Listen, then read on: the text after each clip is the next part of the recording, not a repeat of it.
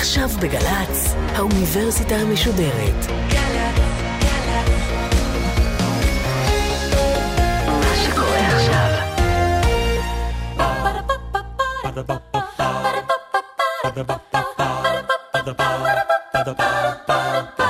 האוניברסיטה המשודרת מציגה המאה ה-21 עם ליעד מודריק והסמסטר מעצמות. והפעם שיחה עם הפרופסור איתן גלבוע ראש המרכז לתקשורת בינלאומית באוניברסיטת בר אילן על ארצות הברית. עורכת ראשית מאיה גאייר ערב טוב לכם, סמסטר המעצמות באוניברסיטה המשודרת, המאה ה-21, ואחרי שפתחנו את הסמסטר במבט על על מעצמות, תהליך התהוותן וההגדרה שלהן, נדמה שאין דבר טבעי יותר מלפתוח את סקירת המעצמות שלנו במעצמת העל הגדולה מכולן, לפחות נכון לעכשיו, ארצות הברית. איתי באולפן פרופסור איתן גלבוע, מומחה לארצות הברית וראש המרכז לתקשורת בינלאומית באוניברסיטת בר אילן, שלום לך. שלום. והיום כמעט לא ניתן לדמיין את ארצות הברית לא כמעצמה, אבל זה לא תמיד היה ככה. כן, אני מניח שהמתיישבים האירופיים שהם הגיעו לייבש ארצות הברית גם לא דמיינו שארצות הברית תהיה מעצמת על כל כך משמעותית במאה ה-20 ובמאה ה-21. אבל הנתונים הבסיסיים שמגדירים מעצמתיות, כמו שטח, אוצרות טבע ואנשים, כל אלה כבר היו שם כמעט מהיום הראשון של הנחיתה האירופית. בארצות הברית היו שבטים אינדיאנים, זו הייתה מדינה, אזור מאוד מפגר, ופתאום באו האירופאים ושינו לגמרי את המבנה הדמוגרפי והכלכלי של ארה"ב, ולכן אפשר להגיד שמאותו רגע התחיל המסע הזה לקראת מעצמתיות. בוא נזכיר רק את נקודת ההתחלה, איפה אתה שם את האצבע הזה? המייפלאואר, מסיבת התה או החוקה, איפה נתחיל את הסיפור? זה מתחיל במייפלאואר, אה, אונייה שבאה מאנגליה, היא באה מפלימות, עם אנגלים שקראו להם המתבדלים. הם התבדלו מהדת הקתולית והאנגליקנית מפני שהם רצו להיות יותר חופשיים. והם נחתו במקום שנמצא באזור קייפ קוד במדינת מסצ'וסטס. יש שם סלע מאוד גדול שלשם הגיעו באמת המתיישבים הראשונים האלה ודווקא האינדיאנים אה, משבט מסצ'וסטס קיבלו אותם בכבוד ובמאור פנים ועד היום אמריקאים חוגגים ביום החמישי האחרון של חודש נובמבר את חג ההודיה, okay. כן. ובחג הזה אוכלים תרנגול הודו, כי זה למעשה הבשר שהוגש למתיישבים הראשונים האלה שהגיעו לארצות הברית, ומשם ארצות הברית התפתחה בעיקר לכיוון דרום על החוף המזרחי. יותר מאוחר באה התפשטות לכיוון המערב ולכיוון הדרום, וארצות הברית לא הייתה מדינה אימפריאליסטית כמו אלה של אירופה, מפני שהאימפריאליזם שלה, במרכאות כפולות, היה זה שפעל בתוך ארצות הברית עצמה. כלומר, עצם ההגעה לארצות הברית הייתה אה, אימפריאליזם, רק שהם אחר כך התנתקו מבריטניה והפכו בעצם לישות עצמאית. מה התנאים שהיו צריכים להתקיים כדי שארצות הברית תהפוך למעצמה? טוב, אז זה, זה נוגע להגדרה של מעצמתיות, שבעיניי מורכבת קודם כל מעוצמה. שהיא כלכלית, צבאית ובימינו גם טכנולוגית, מאינטרסים חובקי עולם, מחזון וממטרה שהמדינה הזאת אה, רוצה להשיג, וממנהיגות. ורק כשכל אלה מתחברים, אז אפשר לדבר על מעצמתיות, וכל אלה יתחברו קצת יותר מאוחר. אבל אם אתה מנסה אולי בכל זאת אה, לדבר על תהליכים שאפשרו לארצות הברית באמת להגיע למקום שבו היא הגיעה, זו הייתה תוכנית על? זאת אומרת, הם רצו להפוך להיות מה שהם היום? לא. זה לא הייתה תוכנית על. אה, החוקה האמריקאית זה הנדסה פוליטית. החוקה אה, של ארה"ב נחשבת עד היום מין אה, מסמך מקורי, חשוב, נועז, שנכתב על ידי אינטלקטואלים שעיינו בספרים שפיתחו הוגי דעות באירופה, כמו הובס, לוק, רוסו, ויישמו את הרעיונות האלה בתוך החוקה של ארה"ב. רעיון של הפרדת רשויות למשל הוא, הוא הבולט ביותר. זה כן היה מתוכנן והיה מאוד חכם עם מין ממשל שהוא בנוי על ריסונים ואיזונים מאוד דקים בין המושבות שלא רצו ממשל פדרלי חזק אבל הבינו שלצורכי ביטחון וכלכלה הם כן צריכים מעין חוקה כזאת. אבל ההתפשטות של ארה"ב, ההתפתחות נבעה בעיקר מגלי הגירה. כי צריך כוח אדם בשביל להתקדם קדימה, מהמאבק עם האינדיאנים, שהיה מאוד אכזרי ומאוד נורא. ושבסופו של דבר ארה"ב אה, השתלטה על כל השטחים האלה, בין היתר על שטחים ממקסיקו שהיא לקחה מהם, אה, כמו קליפורניה. אה, וכמו טקסס, שבעצם נלקחו מן המקסיקנים, או באזור נגיד ניו אורלין, ששם זה נלקח בכלל מהצרפתים, היו כאן שילובים של מהלכים שבסופו של דבר יצרו את ארצות הברית כפי שהיא. בארצות הברית יש 50 מדינות, המדינה האחרונה ש... הצטרפה לארה"ב היא הוואי, וזה היה ב-1959, ואז אפשר להגיד שהושלמה המערכת הטריטוריאלית של ארה"ב. אבל אם אתה מדבר על ההפיכה למעצמה, ושאלתי אם זה היה תהליך מכוון, בעצם היו אפילו תקופות בהיסטוריה שזה נדמה כאילו ארה"ב לא רצתה בזה בכלל. כאילו היא מעין סוג של מעצמה בכפייה. אה, עשו מחקרים על הנושא הזה ומצאו שיש מטוטלת בארצות הברית בין מה שנקרא התבדלות ומעורבות. והיה אפילו איזשהו חוקר שהוא מנה את השנים. מין תקופות כאלה האמריקאים התערבו ואחרי זה קצת אה, התאכזבו ואז אה, שוב חזרו להיות מעורבים בזירה הבינלאומית, ואולי הדוגמה שתדבר הכי טוב על הצופים שלנו היא יותר מאוחרת, זו התקופה שהייתה בין מלחמת העולם הראשונה לבין מלחמת העולם השנייה. במלחמת העולם הראשונה הייתה התערבות, אחרי זה ארה"ב החליטה להתבדל, באה מלחמת העולם השנייה, ואז היא התערבה, ואחר כך הפכה להיות מעצמת על, והמחזוריות הזאת נתקעה. וזה בגלל, בגלל הסיבות של העידן המודרני שאחר כך נדבר עליהם. בשלב הזה אנחנו כבר רואים את המניע האידיאולוגי? כן. ארה"ב ראתה, אפשר להגיד, מלכתחילה את עצמה כאומת מופת. לעצמה ולכל העולם. זה, זה תודעת השליחות, באנגלית זה נקרא exceptionalism, הייחודיות. אנחנו ייחודיים. במה? בשני מושגים של חופש. קודם כל, חופש הפרט, זכויות האזרח, ואחרי זה השיטה הקפיטליסטית וזה החופש הכלכלי. והאמריקאים אמרו לעולם, אלה השיטות הטובות ביותר כדי שיהיה שלום ויהיה פריחה ויהיה שגשוג, ואלה השיטות הכי מתאימות לאופי האדם. ולכן הם חרטו על דגלם להפיץ את הדמוקרטיה ואת החופש וגם את הקפיטליזם בעולם, וכשהם הפכו להיות מעצמת על, זו באמת הייתה השליחות העיקרית שלהם. אנחנו רואים את זה אבל די מוקדם. אז זהו, זאת השאלה, מתי זה מתחיל? כי בכתיבת החוקה האמריקנית, אז באמת, קודם כל, יש שם תחושה, כפי שאמרת קודם, דיברת על הנדסה, שהם ניסו באמת לסנטז, אולי לחבר יחד רעיונות פילוסופיים היסטוריים כדי ליצור משהו חדש ואחר.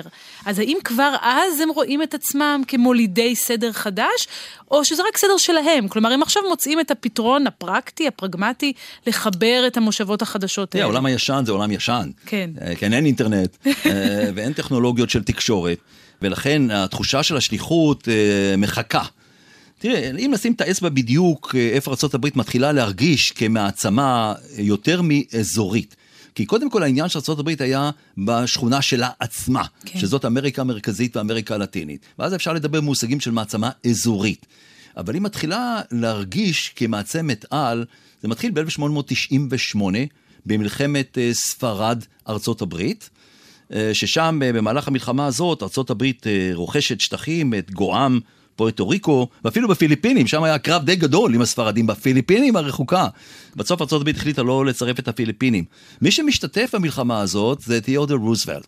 שהוא היה איש צבא והרפתקן ומדינאי ומגלה מקומות, וזה הרשים אותו מאוד, וכשהוא נכנס לתפקידו, הנשיא של אז, קראו לו ויליאם מקינלי, הוא נרצח, הוא אחד מנרצחי הנשיאים בארצות הברית, okay. כן. שהוא נבחר להיות uh, נשיא ארצות הברית, הוא מדבר לראשונה בהיסטוריה של ארצות הברית עליה כמעצמה חובקת עולם. ואיך זה בא לידי ביטוי? קודם כל, בתקופה ההיא, המעצמות שאנחנו מכירים, עדיין הן המעצמות האירופאיות. הקולוניאליסטיות. כן, הקולוניאליסטיות, שזה נגיד אנגליה בצרפת, ספרד, כן. הולנד. אה, מה יש להם הכי חשוב? צי. ואז תיאודור רוזוולט אומר, אני רוצה להיות מעצמת על, אני צריך לבנות צי. הוא בנה צי שהשתווה בגודלו לצי של בריטניה באותו זמן. ולא רק זה, הוא שלח את הצי הזה לסיור בעולם כדי להראות, הנה תראו, ארה"ב היא מעצמת על. יש שחקן רק, חדש במגרש העולמי. ולא רק זה, הוא ניסה את כוחו בדיפלומטיה, ולמעשה הוא שתיווך. בין רוסיה ויפן במלחמה של 1905, כן. השיג הסכם וקיבל פרס נובל לשלום ב-1906 על המהלך הזה. הוא בונה גם את תעלת פנמה. הוא בונה תעלת פנמה כדי שבאמת אפשר יהיה להעביר הרבה סחורות מהאוקיינוס האטלנטי לאוקיינוס השקט. כל אלה מורים על כך שהנה, יש לנו נשיא, אולי ראשון בהיסטוריה האמריקאית, שחושב במושגים של מעצמה עולמית ומתרגם את זה לשפת מעשה. מה קורה במלחמת העולם הראשונה, אבל איך התפיסה הזו משתנה אז? טוב, במלחמת העולם הראשונה, קודם כל, הנשיא הוא רודרו וילסון.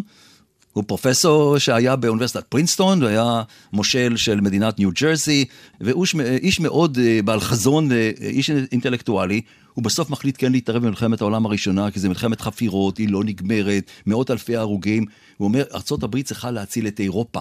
ואני מדגיש שוב, ארה"ב נוסדה על ידי אירופים. כן. זאת הריסת לידתה, ויש לה חיבור מאוד חזק עם הערכים האירופיים ועם אירופה, ובעיקר עם בריטניה, שלמרות מלחמת העצמאות עם בריטניה, היא פיתחה מה שאפשר לקרוא יחסים מיוחדים. זה מעניין, כי הרי האמריקאים מרדו בבריטניה, נכון. אבל האמריקני הממוצע, הוא רואה את עצמו כנצר ל...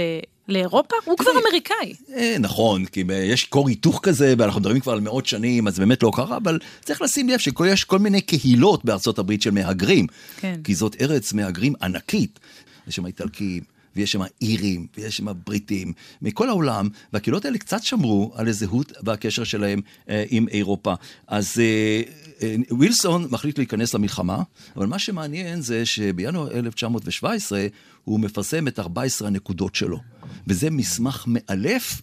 והוא אומר, נמאס לנו מהבריתות האלה והמלחמות האלה, אנחנו צריכים עולם של שלום. ואיך יבוא עולם של שלום? על ידי שהעולם יהיה כולו דמוקרטי. ואחר כך התפתחה באמת תיאוריה, peace democracy, מדינות דמוקרטיות לא נלחמות במדינות דמוקרטיות. כן. וזה היה הרעיון שלו. בנוסף לכך, הוא דיבר על ארגונים בינלאומיים. אבל רגע, לפני הבנוסף לכך, זה מאוד חשוב, כי בעצם אולי אם קודם ציינו את רוזוולט כפעם הראשונה שבה ארה"ב חושבת על עצמה במונחים של מעצמה, זו אולי הפעם הראשונה שבה היא תופסת את עצמה כמפיצת הדמוקרטיה. נכון. כמיסיונרית של הרעיון הדמוקרטי. בדיוק ככה. ווילסון ניסה לנצל את העובדה שארה"ב עושה סדר בעולם. שזאת התשתית אחר כך לשוטר העולמי. כן. ואכן, אה, בדברים שלו, הדבר הכי חשוב אצלו זה באמת הפצת הדמוקרטיה בעולם, וזה מסתדר עם התפיסת השליחות שעליה דיברנו קודם. הוא דיבר על הדיפלומטיה אה, גלויה, ארגונים בינלאומיים והזכות להגדרה עצמית. שזה גם כן מאוד מעניין. ובאמת המסמך הזה מחזק עוד יותר את התחושה גם של האמריקאים וגם של העולם, שהנה פה מתחילה ארה"ב להיות מעצמה, אלא מה? הקונגרס בולם את זה, ולמעשה ארה"ב לא מצטרפת לחבר הלאומים, שזה היה ארגון מאוד חשוב, ותפיסת עולמו של אה, וודרו ווילסון. וארצות נכנסת להתבדלות עד מלחמת העולם השנייה. והנה עכשיו באמת הגענו למלחמת העולם השנייה, בואו נשמע את נשיא ארצות הברית דאז פרנקלין רוזוולט נושא נאום לאומה האמריקנית בטלוויזיה, הנאום המסורתי, השנה היא 1940, סוף 1940 למעשה, בואו נשמע. Frankly and definitely there is danger ahead. Danger against which we must prepare. But we well know that we cannot escape danger or the fear of it by crawling into bed and pulling the covers over our heads. The experience of the past two years has proven beyond doubt that no nation can appease the Nazis. No man can tame a tiger into a kitten by stroking it. There can be no appeasement with ruthlessness. There can be no reasoning with an incendiary bomb. אז הוא אומר, צריך לומר, בהרבה פתוס, אה, רוזוולט, הוא אומר, אנחנו לא יכולים לברוח מהסכנה הנאצית, אף ניסיון דיפלומטי לא יכריע את הנאצים, ואנחנו לא יכולים להמשיך להתחבא מתחת למיטה ולמשוך את השמיכה מעל אה, לראשינו. בואו נסביר את הרקע בעצם להתלבטות האמריקנית לגבי הכניסה למלחמת העולם השנייה, דרך הפריזמה הזאת של מעצמה, שוטר מתהווה והבדלנות בארצות הברית. זה פרנקלין דילנו רוזוולט, אחד מהנשיאים הגדולים של ארצות הברית, קרוב משפחה של אותו תיאודר רוזוולט מתחילת המאה, ודעת הקהל בארצות הברית אינה מרוצה שארצות הברית אה, תיכנס עוד פעם למלחמה. נמאס להם. הם אומרים לעצמם, מה קורה לאירופאים האלה? הם השתגעו, הם ילדים, כל פעם הם עושים בושות, הם נלחמים, ואנחנו צריכים לבוא להציל אותם, נמאס לנו מהם. והיה באמת אה, הסתייגות בדעת הקהל אה, מלהשתתף במלחמה הזאת. ומה קרה? קרה, ויש כאלה שאומרים שאפילו הדברים האלה קרו בכוונה, התקפה, הפתע של יפן על פרל הרבר, וזה היה בדצמבר 1941, שזה למעשה שבר את ההתנגדות ואת ההסתייגות, ומאותו רגע ארה"ב נכנסת למלחמה.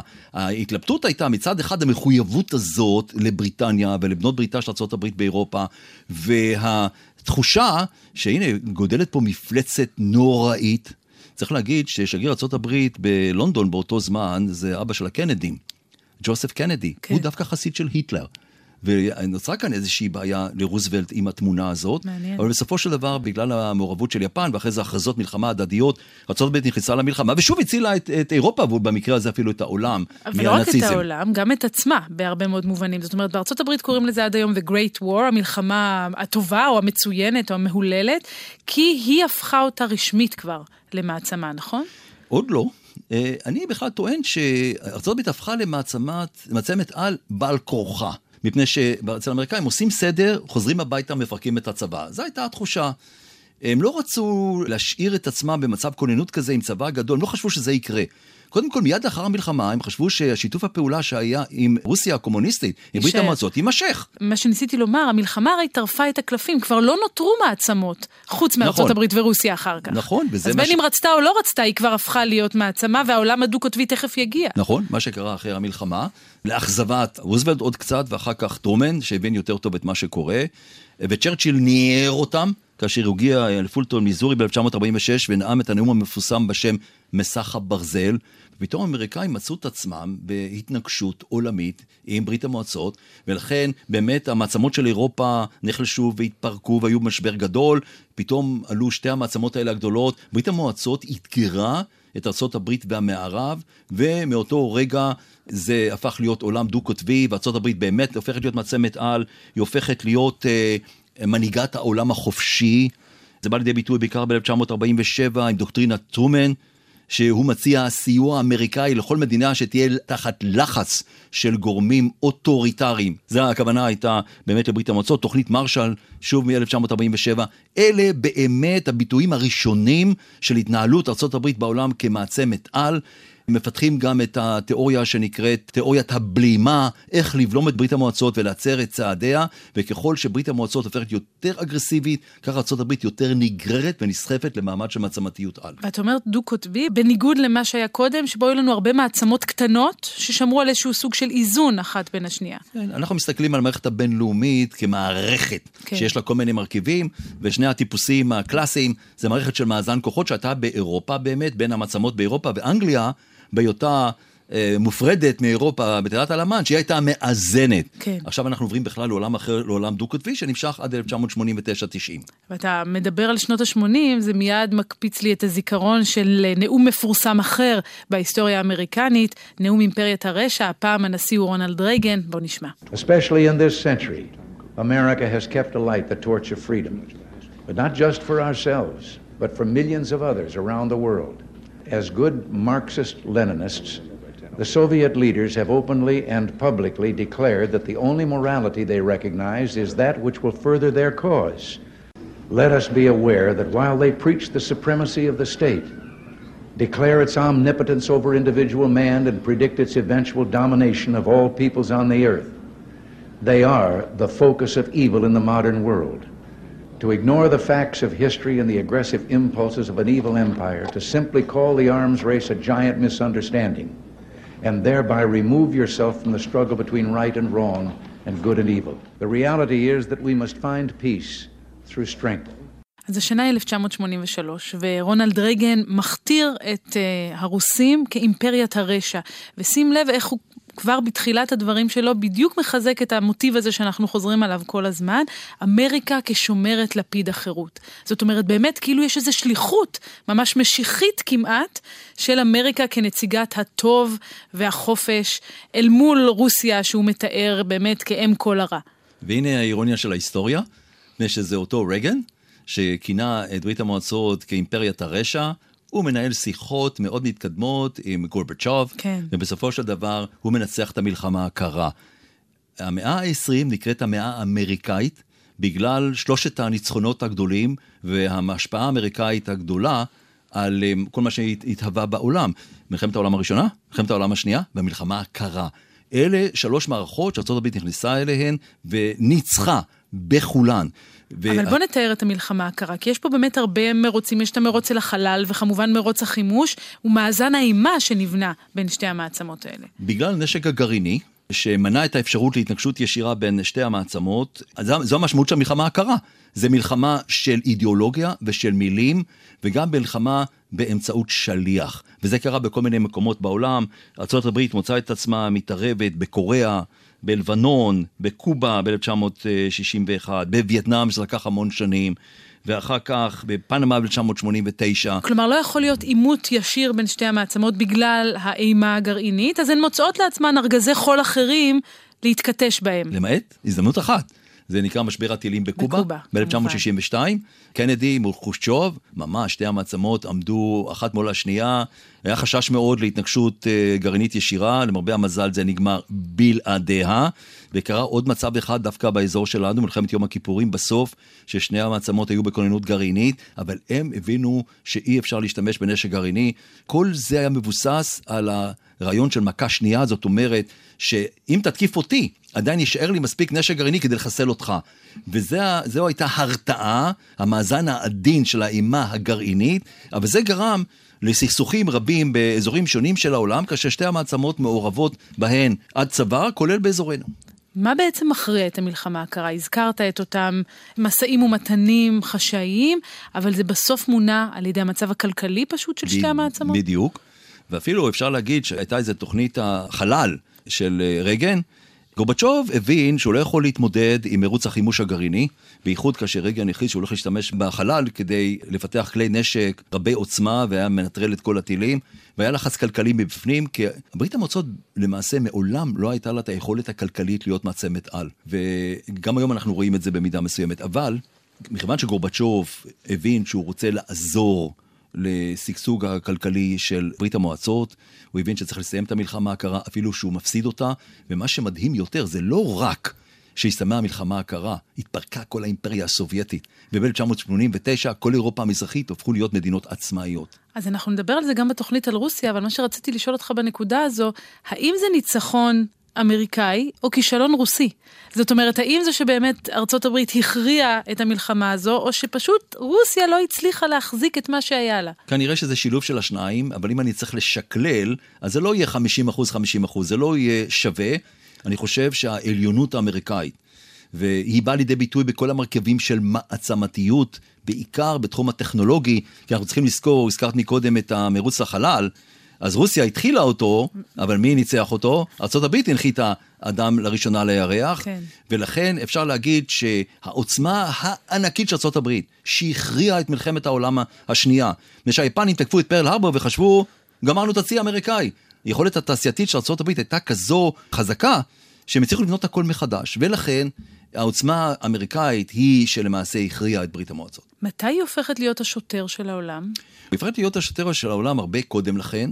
בזמן המלחמה הקרה זה היה חלק מתוך התפיסה של המלחמה הקרה כמנהיגת העולם החופשי. המשמעות של שוטר העולם זה שמישהו דואג לסדר בעולם. עכשיו, הואיל והסובייטים רצו לערער את הסדר, כי הם רצו לבנות עולם שהוא כולו קומוניסטי וסובייטי, אבל ברוחם ובדמותם. כן. זו הייתה התחרות האידיאולוגית הזאת, הקשה, בין הקומוניזם מצד אחד כשיטה כלכלית, חברתית, פוליטית, לעומת המערב, לעומת ארה"ב, שזו שיטה כלכלית, פוליטית וחברתית הפוכה, זה הקומוניזם מול הקפיטליזם. אז uh, מכאן נבע הצורך הזה לשמור על הסדר, נגיד המערבי והאירופי, מול הניסיונות של ברית המועצות לקעקע אותו. אתה יודע, אני שומעת אותך וחוזרת בכלל לסמסטר הראשון של האוניברסיטה המשודרת במסגרת הזאת, שאז שוחחנו כאן עם פרופסור אגסי על ריאל פוליטיק מול אידיאלים בהיסטוריה. ואני שומעת את התיאור הזה שנשמע מאוד אידיאליסטי, צריך להציל את העולם מידי הקומוניסטים, כאילו אין פה אינטרסים צרים, ובסופו של דבר פוליטיקה שהיא הרבה פחות down to earth, זאת אומרת, היא יורדת לאדמה, נוגעת בפוליטיקה המלוכלכת או הארצית או היומיומית, מאשר הסיפור האידיאליסטי הזה שאנחנו מספרים. כן, יש כאן שילוב של אינטרסים ושל אידיאולוגיה, כמובן, אבל המלחמה הקרה התאפיינה בכך שבאמת היא הייתה חובקת עולם, היא פרצה בהרבה מקומות בעולם. היא הייתה מאוד אידיאולוגית במובן הזה שהסובייטים חשו שאו אנחנו או הם. זה מלחמת קיום. או שאנחנו ננצח במלחמה הזאת וכל העולם יהיה קומוניסטי, או שהם ינצחו במלחמה הזאת וכל העולם יהיה קפיטליסטי. ולכן זו הייתה המלחמה לחיים ולמוות של האידיאולוגיה. והיא שיחקה משחק מאוד חשוב וביססה את ארצות הברית במה שמכונה מנהיגת העולם החופשי, אה, מי שמנסה לשמור על הסדר הנכון בעולם מול המשטרים האוטוריטריים הנוראים האלה של ברית המועצות וגרורותיה. שזה כמובן עוד הוכחה לכך שדרך המבט האמריקנית בעצם הפכה להיות לצורה הדומיננטית, כי אם היינו נמצאים בעולם חלופי שבו רוסיה הייתה מנצחת, ודאי היינו מתארים את הסיפור הזה אולי לפחות אחרת. אבל בתוכנית הקודמת שוחחנו כאן עם נדב אייל על הכוח הרך של מעצמות, ובפרט ארצות הברית. וארצות הברית בעצם השליטה שלה בעולם לא מתבטאת רק בשליטה הפוליטית, אלא גם בזה שיש מקדונלדס בכל מקום בעולם, או שהתרבות האמריקנית הופכת להיות כל כך משמעותית. בואו נשמע בהקשר הזה כתבה ששודרה בתוכנית Inside China בערוץ NBC האמריקני, זה היה בשנת 2014, כיצד חדרה רשת מקדונלדס אל התרבות הסינית. I'm outside the oldest and most famous McDonald's in Beijing. It's in a main shopping district, only a couple of minutes away from Tiananmen Square in the Forbidden City. The company entered the country over 20 years ago. At that time, China was relatively poor. But when the restaurants opened, people couldn't get enough of them. And it wasn't just because of the French fries, it was because McDonald's symbolized the country's opening to the world, its connection to America, and China's emerging wealth. יש איזה שני היבטים. יש את ההיבט הקולינרי, שזה הייצוא של תרבות אוכל קלוקלת אמריקאית של המזון המהיר. משחיתים את העולם. ומצד שני יש את העניין הפוליטי, כאשר אה, מקדונלדס פתחו את הסניף הראשון שלהם בבייג'ינג ואחר כך וייטנאם. אמרתי לעצמי, בשביל מה הם נלחמו כל כך הרבה שנים? יכלו לפתוח את הסניפים האלה ובזה היה נגמר העניין. במקרה הייתי בבייג'ינג, כאשר באמת הם פתחו שם את הסניף הראשון של מקדונלדס, ראיתי תורים ענקיים, והם כל כך התלהבו מהאוכל המהיר הזה האמריקאי. העוצמה, עוצמה רכה אנחנו קוראים לזה, התפתחה מתוך העוצמה הקשה. עוצמה קשה זה כוח צבאי, אבל גם כוח כלכלי. למשל סנקציות, או שוחד, או סיוע חוץ, אלה אמצעים קשים. האמצעים הרכים, עוצמה רכה, פירושו של דבר, שאתה מצליח להשיג מגורם אחר את מה שאתה רוצה, אבל באמצעים של שכנוע, משיכה, חינוך, תקשורת. אבל העוצמה הרכה התפתחה אה, בצורה משמעותית דווקא אחרי אה, שארצות הברית הצליחה לנצח את המלחמה הקרה. Okay. כן. יש שני סוגים חדשים של עוצמה נוספים. קודם כל עוצמה חכמה. ושהתברר שאי אפשר לטפל בכל הנושאים עם עוצמה רכה. שיש אנש, גורמים רעים בעולם.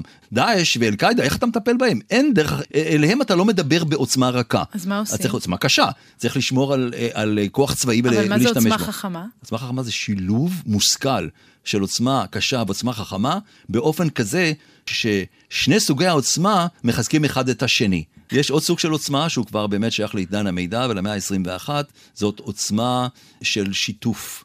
זה collaborative power. כן. פתאום יש לך את האינטרנט שמאפשר לכל מיני קהילות בעולם לשתף פעולה, וזה יוצר עוצמה, ולכן מעצמתיות על משנה קצת את מהותה בכך שהיא חייבת לשלב את כל סוגי העוצמות האלה. אבל מבחינה תרבותית, אכן ארה"ב כבר הייתה גורם דומיננטי בעולם, זה חלק מתפיסת השליחות שלה. אנחנו יודעים לעשות הכל יותר טוב. הכי טוב. אנחנו יודעים לעשות סרטים הכי טוב, אנחנו יודעים לעשות טלוויזיה הכי טובה. הרבה גורמים בעולם חשו אה, או תיארו את המצוינות האמריקאית בסרטים, בטלוויזיה ובתחומים אחרים כאימפריאליזם תרבותי. כן. ואז הם טענו שלמעשה האימפריאליזם הפוליטי והכלכלי הוחלף באימפריאליזם תרבותי. וארה"ב הפכה להיות גורם דומיננטי בעולם, לא משום העוצמות שלה, נאמר, הקשות, אלא דווקא בשל הדומיננטיות התרבותית שלה. אז אנחנו מסיימים את התוכנית שלנו היום כשארצות הברית היא בשיאה, מעצמה בעלות סוגים שונים של עוצמות, ואנחנו נמשיך בשבוע הבא לדבר על ארצות הברית של המאה ה-21, וגם לשאול האם העוצמה הזו מתחילה להתפוגג. פרופסור איתן גלבוע, תודה רבה לך. תודה רבה. Ba-da-ba-ba-ba האוניברסיטה המשודרת המאה ה-21.